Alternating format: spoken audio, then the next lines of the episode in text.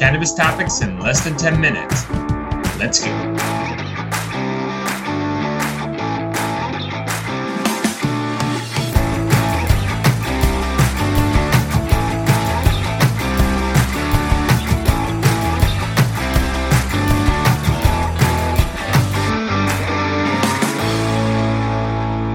What's up, guys? Welcome back to the episode of The Dime. I'm Bryan Fields, and with me, as always, is Kellen Finney. And this week, we got a very special guest, Harrison Bard, co-founder of Custom Cones USA. Harrison, thanks for taking the time. How are you doing today? Good. How are you doing, Brian and Kellen? Doing good. Thanks for taking the time. Kellen, how are you doing? I'm doing really well. Really excited to talk to Harrison, learn as much as we can about pre-rolls and that whole industry.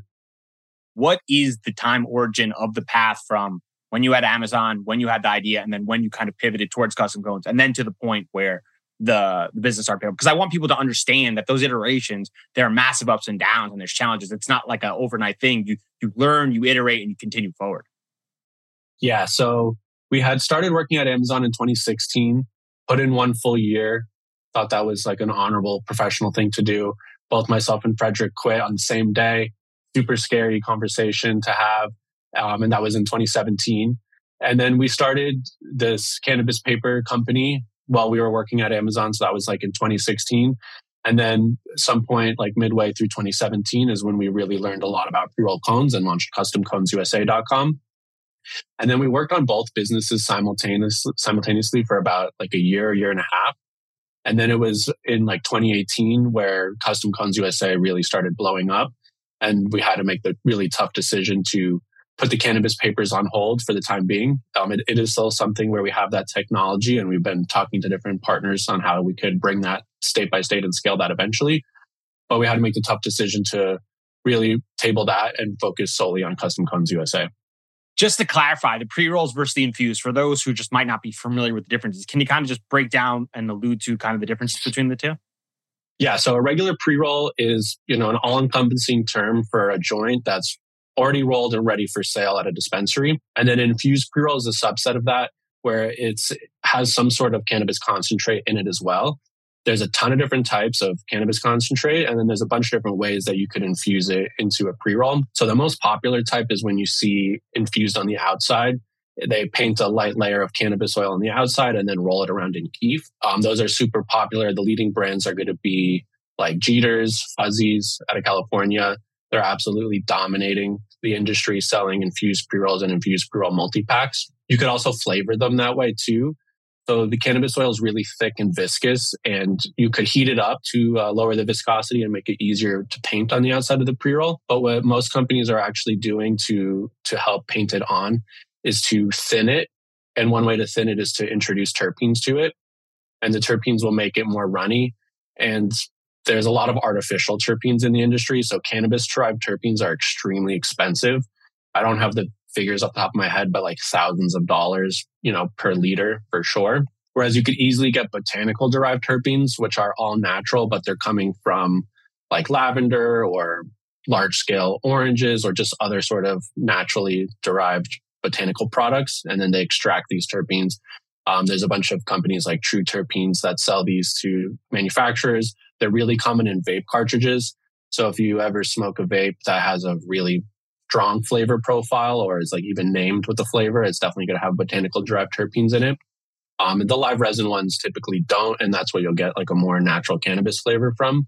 So yeah, so painting it on the outside and rolling in kief is really popular, but then you can also infuse it just within the cone. So just taking kief and mixing that with your flower and putting that into a cone is technically an infused pre-roll. I want to know about the cross cone, just like we've seen in Pineapple Express. Dude, are those popular? Do I've never seen anyone actually smoking those. Like, do people actually buy those? So they're definitely really niche. Um, there's a company out of Colorado. I think it's the Green Solution, which is a huge vertically integrated dispensary chain, where they've really done well at offering like anything and everything in terms of the pre-roll category. So they have all the regular pre-rolls that you would expect. And then the cross cone is one of their formats that they do sell.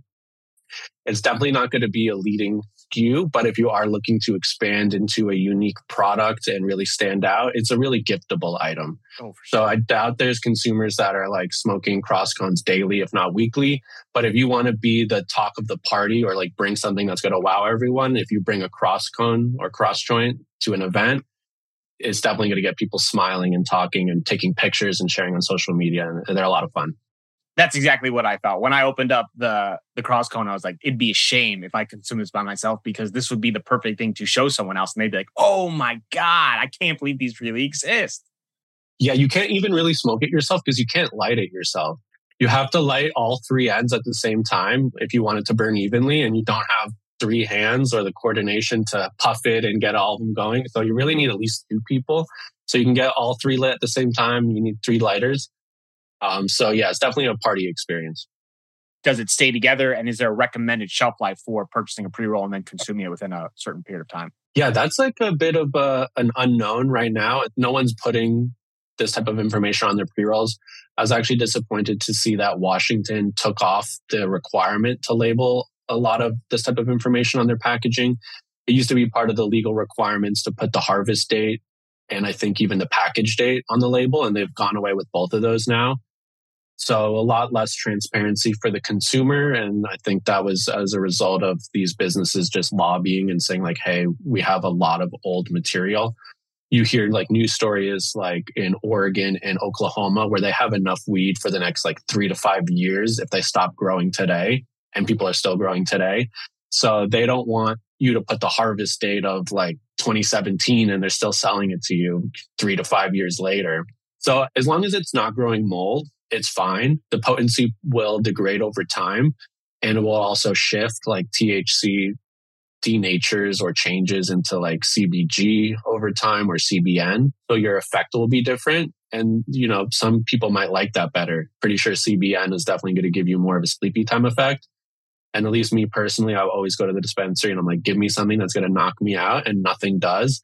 So if I had a pre-roll that was two years old that had a bunch of CBN in it and it actually made me sleepy, I would like that. But um, yeah, there's really not a metric or a norm in terms of shelf life. What is the most expensive lesson that you have learned? It kind of comes down to compliance. So it's really like test your stuff and hold your supply chain accountable. So we've ordered, you know, tens of thousands of dollars of these palm leaf blunts. And then once we find out that they have heavy metals and pesticides or microbials, we throw them away. You know, we're not going to sell them to our customers the suppliers overseas aren't going to take them back. So we have to throw them away. Same thing with packaging too. We've bought in packaging where you can't like a lot of these overseas vendors will tell you it's child resistant and they'll even have a certificate that says it's child resistant, but it's from like a bogus company that you're pretty much just paying for it or they're photoshopping it. Were you ever close to closing up shop? If so, what happened to alter your path? Luckily, we were not. We grew and scaled very slowly and sustainably. We started in our living room in 2017, 2018, and slowly added one product at a time, one service at a time. The reason why the company is called Custom Cones USA is because uh, at first we only sold custom branded cones. So for us, that was, that had no risk. Dream smoking session, three people dead or alive. Uh, Jerry Garcia, huge deadhead. Um, so definitely want to smoke with him and see what type of cool stories he's got. I think he's also inspired a lot of pot smokers across the world. Maybe like one of those like uh, I forget what they're called, like but like Ken Kesey, one of those like acid test guys that was also like hanging out with Jerry and really like helped popularize psychedelics. And then maybe maybe see if Stephen Hawkins would want to get high and could blow our minds. What was one of the most surprising or unexpected challenges you encountered while operating in the cannabis space? It's not that surprising because a lot of people faced it, but we've had our business accounts shut down. And then they didn't only shut down our business account, but they shut down my personal bank account. So we were originally banking with Bank of America. Somehow we didn't get the letter in the mail. So they called us one day and they're like, Hey, you've never replied to that letter. But like, by the way, we're shutting your bank account down in two days and also your personal bank account. Harrison, where can people find you to get in touch? Yeah, so our website is customconesusa.com. Definitely check us out. We have a ton of informational blogs and videos where you could learn anything. We've had tons of people come up to us at trade shows, like hugging us, being like, you guys have taught me everything and helped really grow and scale our business, which is always amazing to hear. And then our new consumer brand is Day Savers. Uh, website's daysavers.com. So definitely if you're a regular consumer and you want to buy small pack sizes, check out daysavers.com. We actually have plenty of consumers that go to customconesusa.com and buy like boxes of 200 or 800 because they're just hardcore smokers. And so you can definitely get a really good value there. For sure. We'll link it all to the show. Thanks for taking the time. This was a lot of fun. Yeah, really appreciate your time. Have a good rest of your day. Guys, if you've enjoyed this podcast over the last few years, can you please take three minutes or less and leave us a quick review on Apple or Spotify? All reviews make a massive difference for us and help other people like you find this podcast. From the bottom of our hearts, thank you.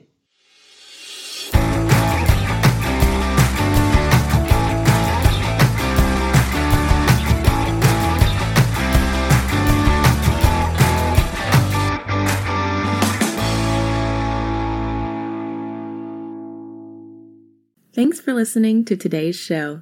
To check out more great cannabis podcasts, go to podconnects.com. Here's a preview of one of our other shows. Hey there, my name is Leah Babrudi, and I'm the founder and host of Chicks podcast, where I discuss cannabis, psychedelics, and other natural medicines. I not only interview people who use them as treatment for different conditions, but also the entrepreneurs who share their knowledge on how they built their businesses. If this sounds interesting to you, give my show a listen. I'm sure you'll learn something that'll surprise you.